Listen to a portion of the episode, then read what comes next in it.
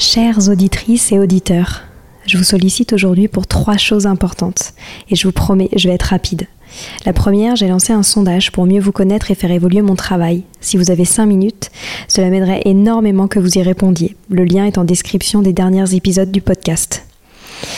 Deuxième point, gagner ma vie avec le podcast est un gros challenge en ce moment. Pourtant, vous êtes de plus en plus nombreux ici. Alors si vous avez des contacts d'entreprise ou de fondations dans l'enfance, dans l'éducation, dans l'enseignement, dans la transmission, n'hésitez pas à m'écrire sur Instagram ou sur LinkedIn. Et enfin, si ce n'est pas déjà fait, abonnez-vous au podcast sur votre plateforme d'écoute préférée en cliquant par exemple sur suivre sur Apple Podcast ou s'abonner sur Spotify. Cela m'aide beaucoup à remonter dans les fameux algorithmes des plateformes. En tout cas, je tenais à vous remercier infiniment d'être toujours aussi nombreux à nous écouter. À très bientôt.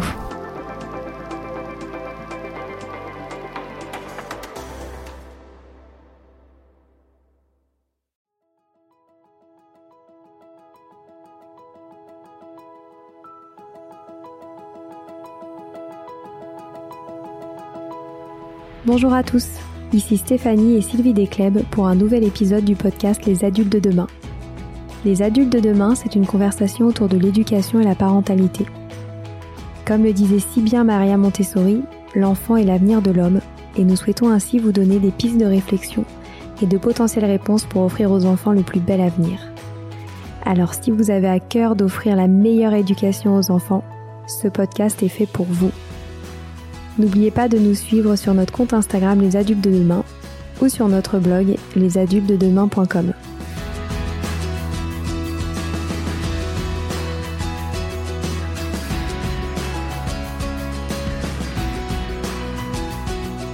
Bonjour à tous. Aujourd'hui, nous accueillons Bruno Clavier pour parler de la transmission des traumatismes familiaux aux enfants, comme les décès, les avortements, les fausses couches, les violences sexuelles, etc. C'est avec grande émotion que nous avons écouté Bruno nous partager comment les enfants deviennent thérapeutes de leurs propres parents. Nous avons ainsi parlé de dessins, de rêves, de fantômes familiaux, de guérison et surtout d'aimer mieux. Ces enseignements sont fondamentaux pour les parents ou futurs parents et je vous souhaite donc une très belle écoute. Bonjour Bruno. Bonjour. Bonjour Bruno. Bonjour. Nous sommes ravis de vous accueillir au micro des adultes de demain aujourd'hui pour parler du poids transgénérationnel chez les enfants. Alors vous êtes psychanalyste mais également auteur à succès et j'ai notamment adoré votre ouvrage Ces enfants qui veulent guérir leurs parents. Et avant de parler de tout ça, j'aimerais qu'on parle de votre parcours puisque j'ai notamment appris que vous étiez maître d'école pendant environ dix ans avant de devenir psychanalyste. Et donc j'aimerais bien comprendre pourquoi est-ce que vous avez changé de voie. Oui, je voulais dire d'abord, je suis euh, euh, aussi euh, psychologue clinicien. Ok.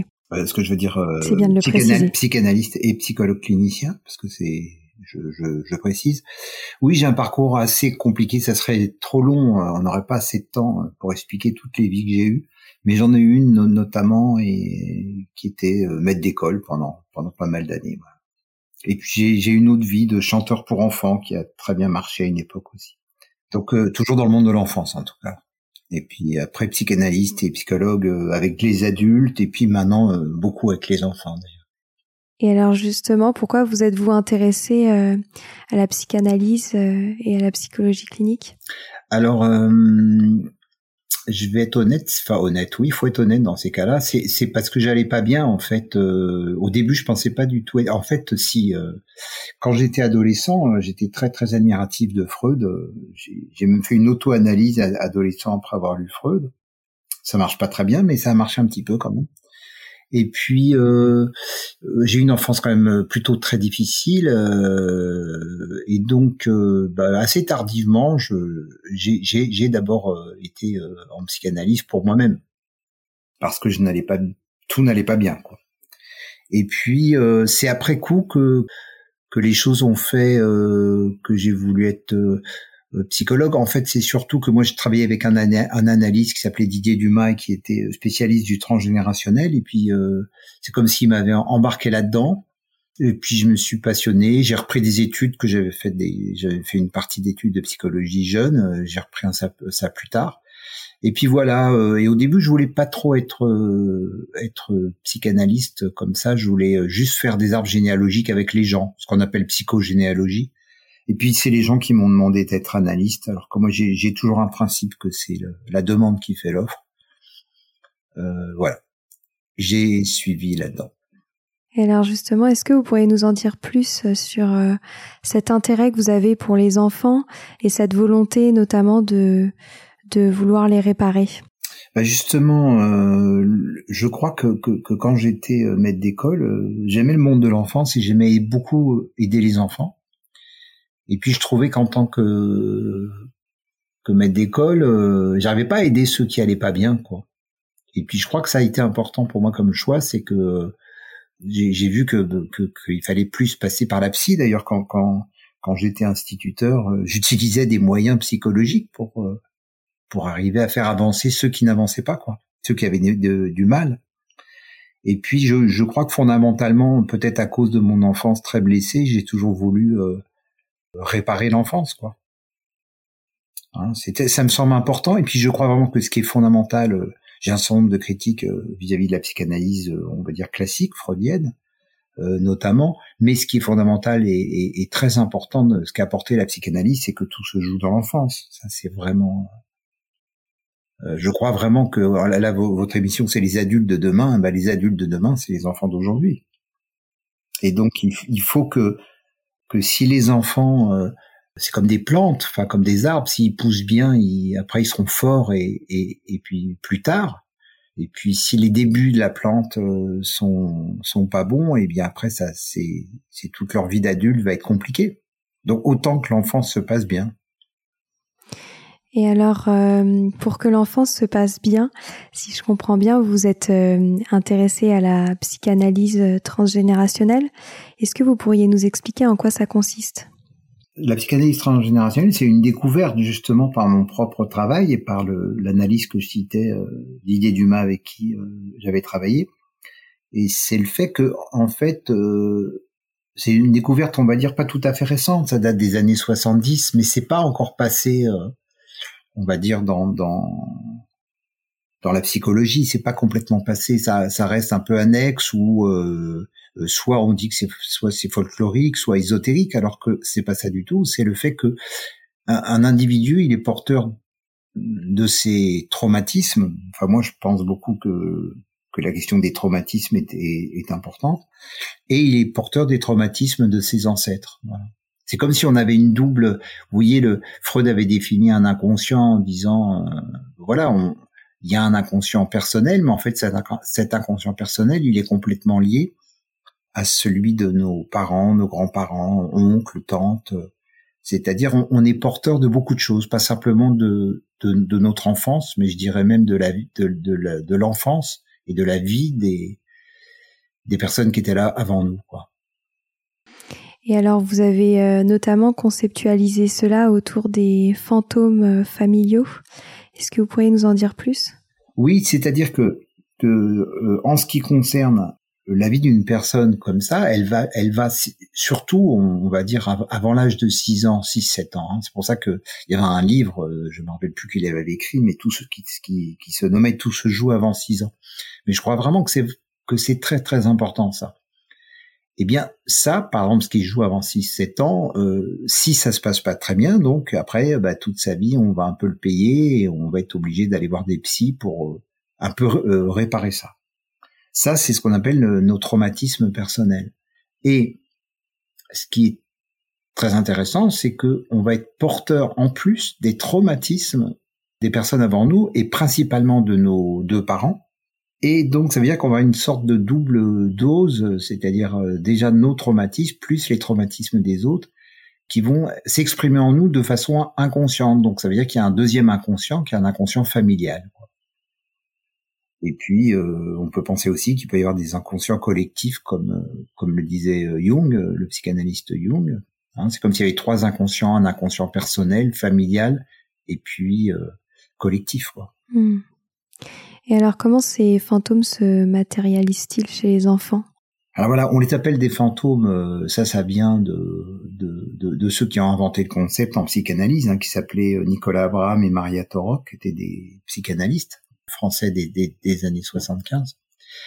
Et euh, ils appelé ça des fantômes. Alors en fait, c'est pas des c'est évidemment pas des spectres. Hein. C'est moi j'appelle ça, voilà, moi j'ai ma propre définition. Il y a, il y a, eu des définitions avant. Hein. Euh, ces gens-là ont dit que c'était euh, le secret des autres euh, laissé en nous. Hein, il y a eu ça, il y a eu beaucoup de définitions qui disaient c'est une absence de parole, notamment Didier Dumas disait c'est une absence de parole chez les ancêtres sur la sexualité et la mort. Euh, moi j'ai une définition très précise euh, maintenant pour ça qui est, qui est que que les fantômes ce sont des structures émotionnelles, c'est-à-dire ce sont des émotions parasites qui appartenaient euh, à nos parents, grands-parents, etc., à la famille, et qui n'ont pas été métabolisées. Alors il faut que j'explique un peu, un peu peut-être un, peu mieux ça. Et comme elles n'ont pas été métabolisées, elles ont été transmises, et euh, c'est les descendants qui les portent. Alors pour ça, pour comprendre cela, il, faut euh, il faut donner un exemple. Bah, un des exemples très fréquents, c'est les c'est les enfants morts. Hein, c'est ce qui fait le plus ça fait en tout cas beaucoup, beaucoup de fantômes familiaux, euh, les enfants morts. C'est, c'est une tragédie dans une famille, un enfant mort. Un enfant mort né. Euh, alors il n'y a pas que ça, il y a les fausses couches, les avortements, mais mais les enfants. Si on prend l'exemple des enfants morts nés ou morts jeunes, eh bien euh, c'est des, tellement des chocs émotionnels que en général les parents n'ont pas les moyens de, de gérer ça.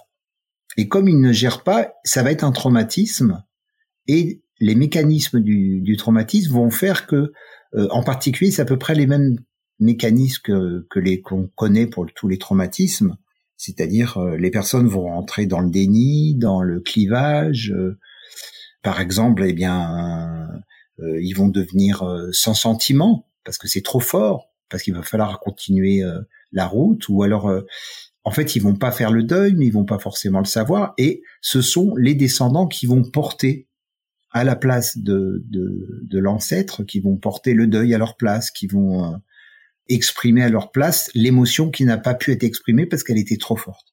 Et c'est caractéristique avec les enfants. C'est moins visible euh, avec les adultes, euh, mais avec les enfants, c'est absolument caractéristique et, et c'est même plutôt. Euh, c'est pour ça que j'ai beaucoup de plaisir à travailler avec les enfants, parce que parce que ça marche bien, quoi. Hmm. Et justement, comment vous le voyez chez les enfants? Bah, Ça, c'est vraiment... Euh, par le symptôme, euh, moi, moi, quand, on m'appelle, on m'appelle pour des symptômes. Hein, on, ne reçoit pas un enfant pour du mal-être. Euh, on pourrait, c'est un symptôme le mal-être d'un enfant. Mais je veux dire, c'est tout à fait différent des, des personnes adultes qui vont en psy. Euh, les enfants, ils sont amenés par leurs parents. c'est pas les enfants qui téléphonent, c'est les parents. Et puis euh, pour des symptômes, alors de toutes sortes, j'ai vraiment tout vu comme symptômes, enfin tout vu. J'en ai vu vraiment beaucoup, je veux dire, euh, au niveau euh, des symptômes. Et euh, la plupart des symptômes auxquels j'ai affaire ne sont pas des symptômes liés à, des, traumatismes personnels des enfants. Ce sont des, ils sont porteurs de, des traumatismes de leurs parents. La majorité des enfants que je reçois, parce que c'est ce que j'ai mis dans mon dernier livre en disant que je connais pratiquement que de bons parents, mais c'est vrai il y a une majorité de bons parents, c'est-à-dire que les gens font vraiment le mieux qu'ils peuvent. Et ils ont beau être des parents euh, qui font le mieux qu'ils peuvent, euh, leurs enfants des fois ne vont pas bien du tout. Donc c'est ça qui est bizarre. Comment est-ce possible? Et à ce moment-là, on s'aperçoit qu'ils sont porteurs des traumatismes familiaux. Et pour qu'ils guérissent de ça, il suffit qu'ils en entendent parler avec leurs parents.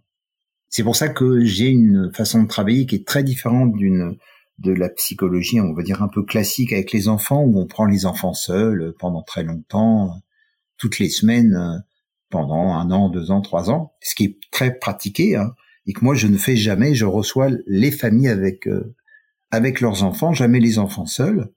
Ils guérissent pour les symptômes euh, pour lesquels ils sont venus, la plupart du temps assez rapidement. Hein, et, et, ils n'ont pas, euh, je veux dire, ils ont souvent qu'un symptôme. Alors une fois que le symptôme est parti, je sais qu'on a pu me le reprocher en me disant euh, vous travaillez trop vite, euh, ainsi de suite. Mais, mais les enfants euh, vont très vite déjà. Et puis ensuite, ils ont autre chose à faire que d'aller passer toutes les semaines chez les déjà que, que la plupart des parents que je connais alors ça dépend des milieux. Moi, je travaille en libéral, évidemment. Je, je peut-être j'ai tendance à travailler avec des personnes qui ont plus de moyens, mais mais ces enfants, ils ont déjà des cours de musique, des cours de machin, des cours de sport, des cours de trucs. il faut en plus qu'ils aillent chez le psy. et en plus, dans le cas de symptômes transgénérationnels, ça ne sert pas à grand chose. Oui, c'est ça. Alors vous disiez qu'il y a beaucoup euh, de symptômes différents. Peut-être que vous pourriez nous donner un exemple. Alors votre ouvrage est une mine d'or d'exemples justement euh, de ces consultations euh, avec les parents et les enfants, mais peut-être que vous pourriez nous en donner un ou deux pour que nos auditeurs puissent comprendre comment cela peut se matérialiser chez l'enfant. Alors c'est là qu'on comprend un peu le système transgénérationnel, comment ça marche. Je dirais que dans les symptômes principaux auquel j'ai affaire, c'est quand même plutôt euh, l'agressivité des enfants. C'est-à-dire que c'est vraiment euh, là-dessus que, que c'est étrange d'ailleurs, c'est presque un phénomène de, de société, de, je, je, crois en, comprendre un peu l'origine. Mais disons que les parents amènent des enfants débordés d'agressivité, ils savent pas comment faire. Donc des enfants qui tapent, qui mordent, qui sont euh, soit auto-agressifs, soit agressifs avec les autres et tout ça. Et ça, c'est c'est assez caractéristique, quoi. Et d'ailleurs, même des fois, il m'arrive souvent de de ne faire qu'une séance et de dire aux parents, euh, écoutez, euh, je peux rien faire là, c'est juste une question euh, d'éducation. C'est-à-dire que, mais en même temps, il y a un aspect psychologique que j'essaye de leur de leur expliquer. Ce que je veux dire, par exemple, c'est que je crois qu'on s'est pas aperçu que la société a changé avec les enfants. on est passé dans un monde où l'enfant était, euh, il était pas grand chose Hein, le, statut de l'enfant, c'est très récent, quoi. Avant, un enfant, c'était rien. Enfin, je veux dire, euh, dans les autres siècles, le statut de l'enfant n'était pas du tout euh, le même qu'aujourd'hui. Et le statut de l'enfant, euh, moi, je vois entre moi quand j'étais petit et maintenant, est tout à fait différent. À l'école, moi, il n'y avait pas un mot, on n'avait pas le droit de dire un mot. Il y avait encore des punitions corporelles, il y avait des choses comme ça. Aujourd'hui, les enfants, heureusement, on les tape plus. Heureusement, il y a, et ils ont euh, ils bavardent tout le temps. Enfin moi quand j'étais maître d'école, j'en pouvais plus quoi. J'en pouvais plus de dire mais mais taisez-vous, taisez-vous, on on s'entend pas quoi. Bon et, et c'est c'est bien parce qu'ils ont la parole, mais en même temps il y a eu euh, en même temps une sorte de déficit d'éducation. Et, et le déficit d'éducation, il vient du fait que leurs parents eux avaient souffert et que comme ils avaient souffert, ils, ils, ils étaient incapables de de corriger leurs enfants parce que j'ai tellement ça souvent des, des, des pères battus et qui, qui, dont les enfants sont pratiquement délinquants. Et moi je dis aux, pères mais faites quelque chose, faites quelque chose avec, avec cet enfant. Mais ils disent euh, mais moi je peux pas parce que la seule chose que je pourrais faire c'est le battre et je veux pas le battre. Et il sait pas faire autrement. Alors, le, le transgénérationnel, c'est ça, c'est qu'on on peut pas offrir à son enfant autre chose que ce qu'on a eu quelque part. C'est très difficile. Même si on le veut, on n'y arrive pas vraiment parce que ces personnes ont souffert d'éducation euh, tordue, euh, euh, rigide, violente et tout ça, mais ils n'ont pas de modèle pour pouvoir pour pouvoir en, donner une autre. Alors du coup, ils sont bloqués. Donc ce que j'essaie, moi, c'est de leur faire comprendre. Donc vous voyez que ça renvoie tout de suite aux parents. C'est comment vous vous avez été par rapport à, à cette violence, comment vous l'avez. et c'est là que très souvent, mais dans plein de cas, je recommande aux parents d'aller travailler eux-mêmes. il, m'arrive même, euh, m'arrive même des fois il y a des enfants qui arrivent. Je dis, toujours à l'enfant pourquoi tu viens? il y a un enfant il y avait pas très longtemps, je dis pourquoi tu viens? Il me dit bah, parce que mes parents vont pas bien. c'était, c'était pas tout à fait faux. C'était, pas tout à fait faux. C'était c'est ses parents qui allaient pas bien. Alors lui, lui, il, m'a dit, euh, j'ai, tout de suite compris. Je fais confiance aux enfants faut le faire d'arriver puis de dire euh, pourquoi tu viens bah, parce que mes parents vont pas bien. C'est fou. Il avait quel âge? Oh, 7 8 ans, truc comme oh là là, c'est incroyable. Et alors ce que j'aime beaucoup euh, dans, dans votre ouvrage, c'est que en fait vous prouvez que les enfants essayent par certains moyens de guérir leurs parents comme ils peuvent. Et euh, j'aimerais bien que vous nous réexpliquiez ce principe-là. Alors ce principe, il est, il est extrêmement important et, et, là, il faut vraiment rendre hommage à un disciple de Freud. Je, je pense vraiment que, que, que la psychanalyse a une filiation euh, qui part de Freud et qui va quand même principalement à, à Ferenczi. Hein. C'est Ferenczi qui était, qui était un disciple de Freud et qui a été très décrié d'ailleurs euh, en France notamment et qui qu'on remet un peu à l'honneur maintenant, alors qu'il était fondamental. Et, et Ferenczi est le premier à, à, à nommer ça, c'est l'enfant thérapeute de son parent. C'est-à-dire que, que ce que, ce que j'essaie de dire dans mon livre, c'est l'amour, ça passe par l'amour. Il y a un amour infini de l'enfant pour son parent. C'est incroyable d'ailleurs. Ça veut dire que l'enfant pourrait mourir pour son parent. Et il a besoin d'une chose fondamentale, c'est que ses parents aillent bien. Parce que, d'abord, par amour, et puis deuxièmement, parce qu'il est en danger. C'est-à-dire, il est totalement dépendant. Hein, alors ça, c'est quelque chose d'un autre psychanalyste anglais qui s'appelait Winnicott. Quand il parle de la dépendance de l'enfant, c'est ça aussi, c'est fondamental. Il faut vraiment qu'on comprenne que les enfants sont dépendants et que plus ils sont petits, plus ils sont dépendants. Donc ça veut dire que pour qu'ils aillent bien, il faut que le milieu aille bien. Hein, c'est ce que le psychanalyste Winnicott a apporté, c'est le fait que l'environnement fait l'enfant. Euh, et moi, c'est quelque chose auquel je tiens parce que c'est pas forcément évident. C'est-à-dire que il y a une forme de, de, de, de, psychologie euh, consciente, est-ce que c'est conscient ou inconscient, mais qui dirait quelque part que euh, on va pas bien parce qu'on est né comme ça. Et pour moi, c'est impensable. C'est-à-dire, on va pas bien parce que quelque chose s'est mal passé. Alors, il faut donc que le milieu, de, faut que l'environnement soit sécure. Hein, euh, Cyrulnik en parle beaucoup de, ça, qu'il faut un environnement de base euh, de sécurité, d'un minimum de bien-être, pour que l'enfant aille bien. Et dès qu'il sait que ses parents vont pas bien, il, sait que lui-même il est en danger. Donc qu'est-ce qu'il veut? Ben, Il veut guérir son milieu, presque. Alors, il veut guérir ses parents, euh, euh, il veut trouver le moyen, il se dit, il sait absolument et spontanément que l'un ou l'autre ou les deux ne vont pas bien, et alors il va trouver les moyens, il va devenir leur thérapeute. Euh, vous avez une maman triste et vous avez des enfants, des enfants soleil. Alors, euh, euh, le psychanalyste Winnicott en, parlait beaucoup en disant que ça faisait des enfants, il appelait ça en anglais, de, qui sont en, faux self. C'est que du coup, euh, le petit enfant rayon de soleil de sa, de sa maman qui est en dépression, bah oui, c'est un enfant joyeux et tout, mais qu'est-ce qu'il est lui-même Après, c'est ça, ça, va donner donc quelqu'un qui n'est pas lui-même. Donc, il est thérapeute de, de, à ce moment-là de sa maman, mais il ne peut pas exister pour lui-même. Il n'a pas le droit d'être triste, par exemple. Il n'a pas le droit d'être malheureux. Il n'a pas le droit d'être en colère. Il n'a pas le droit. Vous voyez, automatiquement, ça va ça va être compliqué. Puis toute sa vie, ça va, ça, va jouer. Et alors, qu'est-ce que vous conseillez aux parents qui ont vécu des grands traumatismes dans leur vie ou dans leur dans les vies précédentes euh, de leurs ancêtres avant qu'ils aient des enfants? Est-ce que ça veut dire qu'il faut qu'ils soignent tous leurs traumatismes avant d'avoir des enfants? Alors, euh, ça c'est complexe parce que de, dans le domaine, enfin je sais pas, dans la vie euh, plus plus vieillie, moi j'essaie de dire des il faut parce que tout, le monde se débrouille.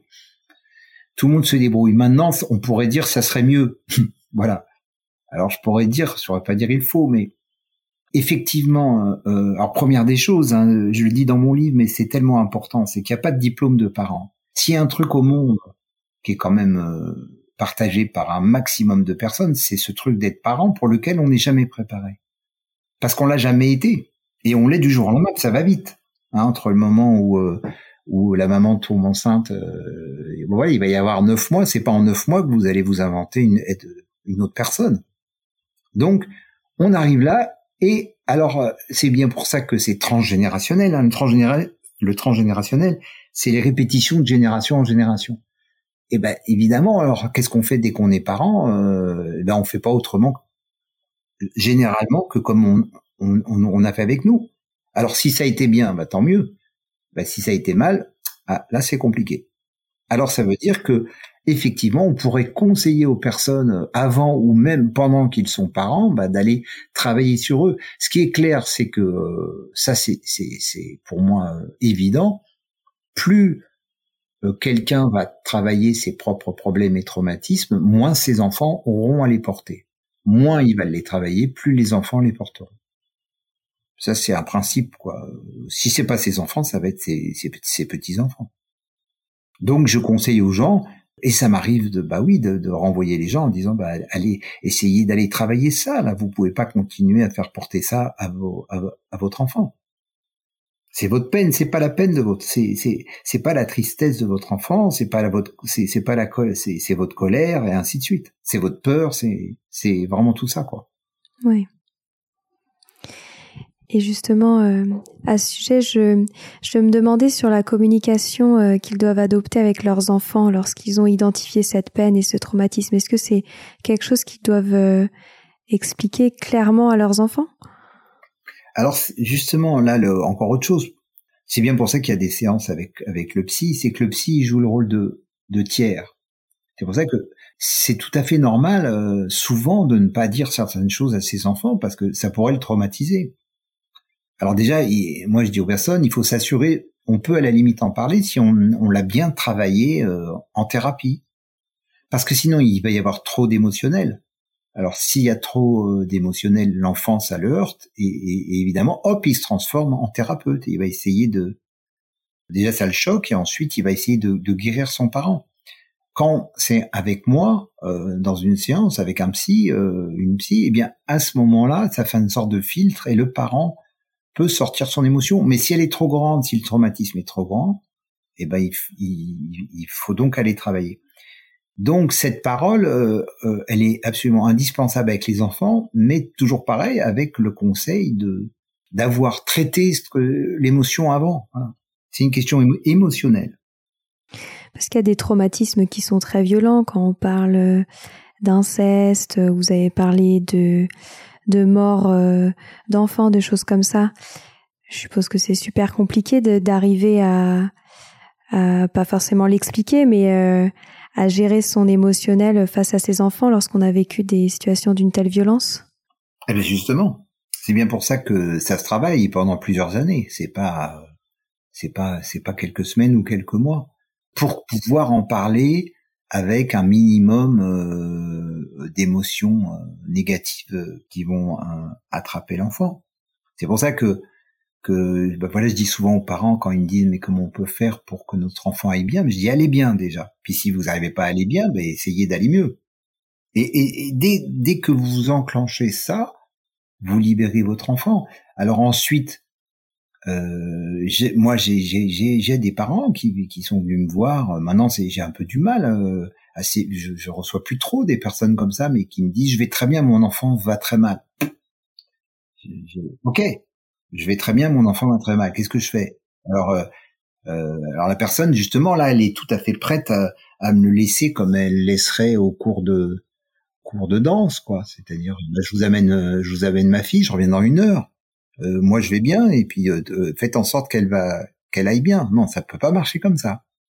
Mais là, on va arriver dans quelque chose de plus complexe qui est la question du traumatisme qui va amener par exemple du déni, qui va amener du clivage. C'est-à-dire quelqu'un peut aller très mal tout en pensant qu'il va, tout en disant qu'il va très bien. C'est vrai s'il le pense, on ne sait pas, mais mais à ce moment-là, c'est ça va être, ça peut donner des catastrophes dans le sens où l'enfant va très très très très mal et euh, on l'amène d'institution en institution. Il est pris seul à chaque fois, à chaque fois. Puis des fois, bah, après, il va être en hôpital de jour. Puis après, euh, il va être qualifié de euh, psychotique, je sais pas quoi. Et, puis, et puis le parent lui continue à aller bien parce que justement, avec ce, ce fait que l'enfant essaye de guérir son parent, le pire c'est que ça marche. Alors, il le guérit pas. Il, fait en sorte que le, parent soit anesthésié, que qu'il puisse vivre. Et donc, à ce moment-là, c'est très pratique et c'est un, cycle infernal. C'est-à-dire que l'enfant va presque mal pour que le parent aille bien. Donc, du coup, l'enfant même ne veut pas guérir. Il veut, veut pas guérir parce qu'il sait que si, si, s'il se met à aller bien, bah, euh, papa ou maman vont aller mal. Alors, il continue à aller mal. Et ça, c'est compliqué parce que vous avez des gens euh, qui vous diront, mais monsieur, je vais très bien. Pourquoi vous me dites que je vais pas bien? Je dis, ok, bon. Ouais, c'est compliqué. Et alors, sur combien de générations euh, ce poids transgénérationnel euh, peut-il se répercuter? Alors, il se répercute sur beaucoup de générations, mais globalement, moi, en, ce qui concerne les enfants, je demande jamais aux, parents d'amener un, arbre généalogique. Avec ce qu'ils savent, on trouve à peu près toujours tout. Ça veut dire que parfois, il faut remonter aux arrière, aux arrière-grands-parents. Hein, pour des, des, des, ce qu'on appelle des grands fantômes, il faut remonter plus haut. Mais globalement, sur trois, quatre générations, on a à peu près la structure euh, d'une personne et de, ce qui se passe et de, pour l'enfant, de ce qui fait le symptôme. En général, il faut pas tellement aller chercher plus haut. Et alors, ce que j'aime bien aussi dans, dans votre euh, livre, c'est toute votre approche par le dessin avec les enfants. Je ne sais pas si vous pourriez développer un petit peu cette partie-là. Oui, c'est assez, euh, c'est vraiment une passion ça parce que j'ai deux passions dans, dans, dans ce domaine-là, c'est les rêves et les dessins et les rêves et, les dessins d'enfants, pas les dessins d'adultes, ça je travaille pas avec ça, je connais pas. Mais les dessins d'enfants sont exactement l'équivalent des rêves d'adultes. Donc ça s'interprète pareil pour moi et c'est quand même un très précieux, c'est-à-dire que de la même façon que quand je reçois des adultes, euh, s'ils peuvent rêver, c'est quand même beaucoup plus facile pour travailler avec eux. Et euh, avec les enfants, s'ils amènent des dessins, ça va très vite parce que et en général, la solution est toujours dans le premier dessin. Il faut juste savoir euh, euh, décrypter le dessin. Quoi. Alors il y a toute une technique que j'ai plutôt mise au point. il y a des choses que j'ai prises à d'autres, hein, notamment à, Françoise Dolto. Et puis il y a beaucoup de choses que j'ai travaillé seul, à force, à force.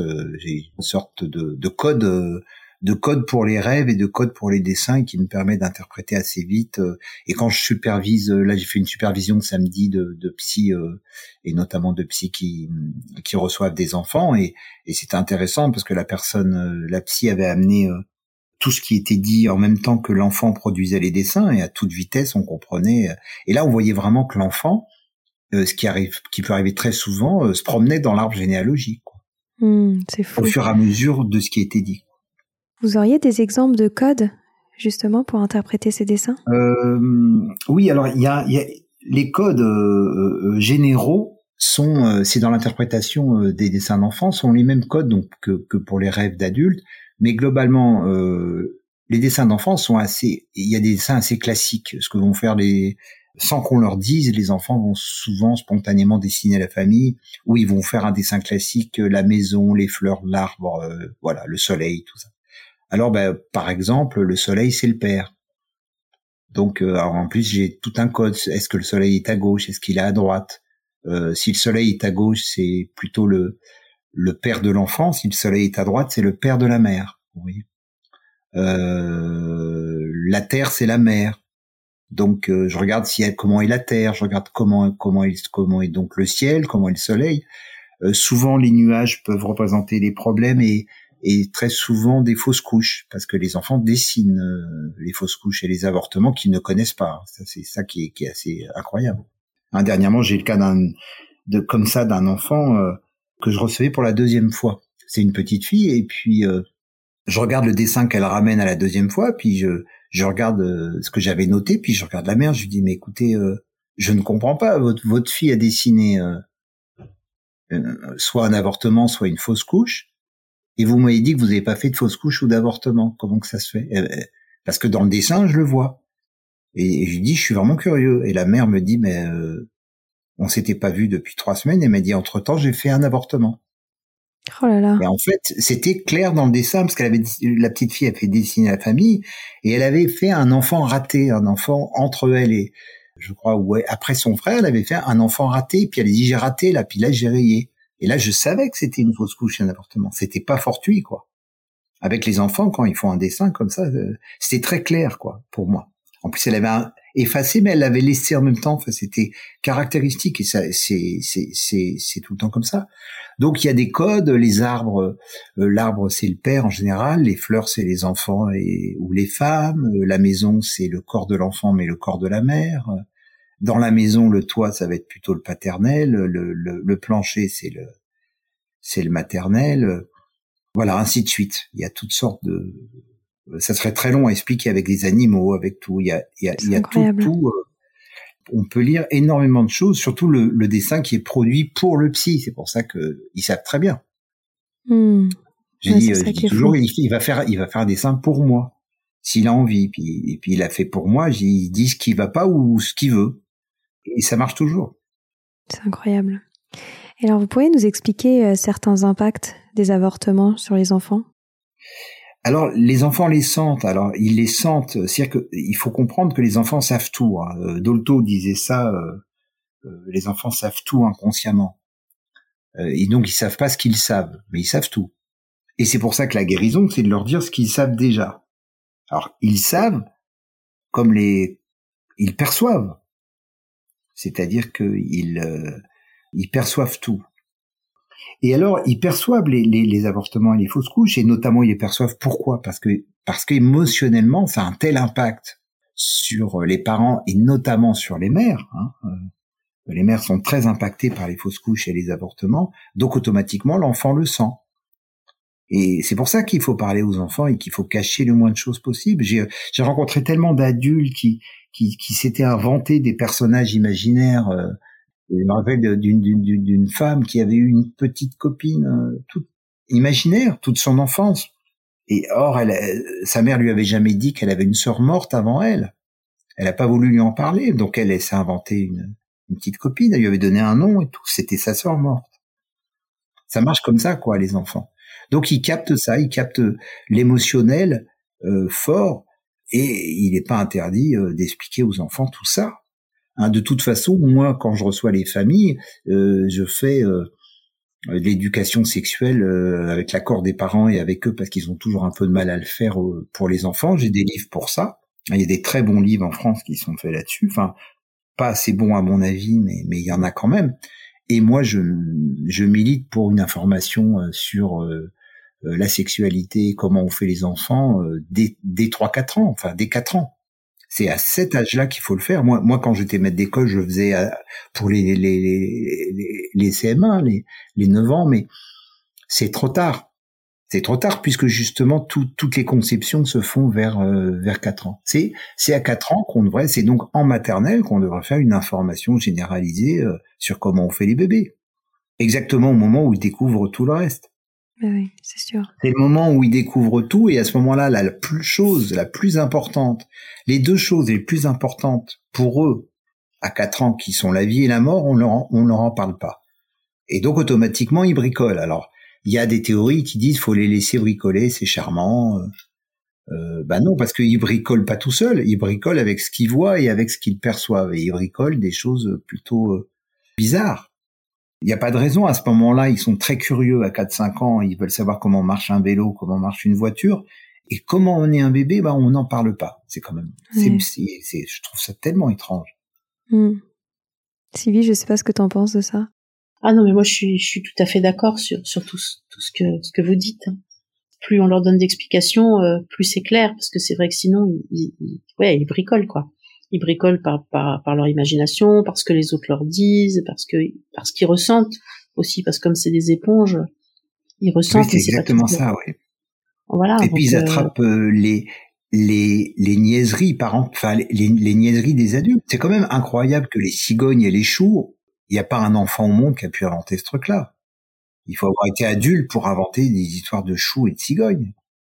Et, après on dit ah ben les enfants euh, c'est leur monde, c'est pas leur monde, c'est le monde des adultes. C'est vrai.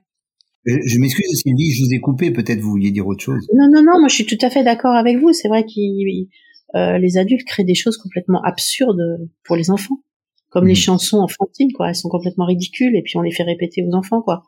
Oui. et on se dit mais waouh qu'est-ce qu'on leur fait apprendre quoi. Ouais c'est la même chose sur les croyances, sur voilà, les cigognes, et tout, tout, tout ce qu'on leur raconte, quoi. Et c'est les adultes qui inventent tout ça pour eux. Mm. Et alors oui, je voulais euh, juste qu'on termine sur euh, cette phrase que vous avez écrite dans votre livre. Ce n'est pas que l'on n'aime pas, c'est que l'on pourrait aimer mieux. Alors est-ce que vous pourriez nous dire comment les parents pourraient aimer mieux leurs enfants? Ah oui, c'est ça qui est compliqué. C'est-à-dire que ben non, mais c'est compliqué. C'est-à-dire que que je crois qu'il y a tellement d'amour euh, partout, mais tellement de blocages, tellement de, choses personnelles, de, notre enfance, de, enfin voilà, c'est une vie, c'est beaucoup de choses et une enfance, c'est beaucoup de choses. Alors ça veut dire que que ce qu'il faudrait, c'est que l'amour puisse circuler mieux entre les parents et les enfants, et, en particulier euh, ceux qui ont la clé, c'est les parents. C'est pas les enfants qui ont la clé de l'amour, c'est les, les enfants, ils vont le faire spontanément mais c'est les parents. Alors ça veut dire quoi? Ça veut dire que déjà, il y a tellement de gens qui s'aiment pas. C'est c'est c'est assez bateau parce que c'est c'est dans le développement personnel, on parle beaucoup de ça, mais c'est une réalité. Je connais beaucoup tellement peu de gens qui s'aiment vraiment. Alors c'est pas parce qu'on est narcissique qu'on s'aime. Hein. On peut on peut dire euh, ça n'a rien à voir. Mais première des choses, c'est quand on s'aime, on, on peut aimer ses enfants parce que ses enfants c'est le fruit de soi-même. Tandis que quand on s'aime pas, on peut pas aimer ses enfants. Euh, c'est très classique avec les femmes. Hein, comme on, a des lignées de femmes où le, le, féminin était dénigré, alors comme euh, on a dit aux grands-mères, derrière grand-mères que, que c'était pas bien d'être une femme, alors quand ils avaient des filles, ben comment comment on peut aimer sa, fille quand soi-même on, on s'aime pas en tant que femme? Alors ça se transmet, puis après les filles ont du mal à aimer leur fille et ainsi de suite. Donc c'est c'est toutes ces réparations là qu'il faut faire. Pour pour aimer mieux, il faut être réparé. Mais mais mais c'est important, c'est-à-dire que euh, et, et j'entends des parents dire mes enfants m'aiment pas, mais ils sont fous. Ça n'a pas de sens. C'est impossible. Même l'enfant le plus, euh, je l'ai mis dans mon livre, le, plus épouvantable, celui qui est le petit monstre, mais il vous aime, mais il attend votre amour. Donc comment vous allez pouvoir exprimer cet amour? Ah, C'est sûr. Eh bien, merci beaucoup Bruno euh, pour votre temps et bravo pour euh, toutes ces belles réparations que vous faites. C'est tellement essentiel. Oui, merci et, merci pour vos questions. Au revoir. Au revoir alors. Hein. Merci à, à vous deux.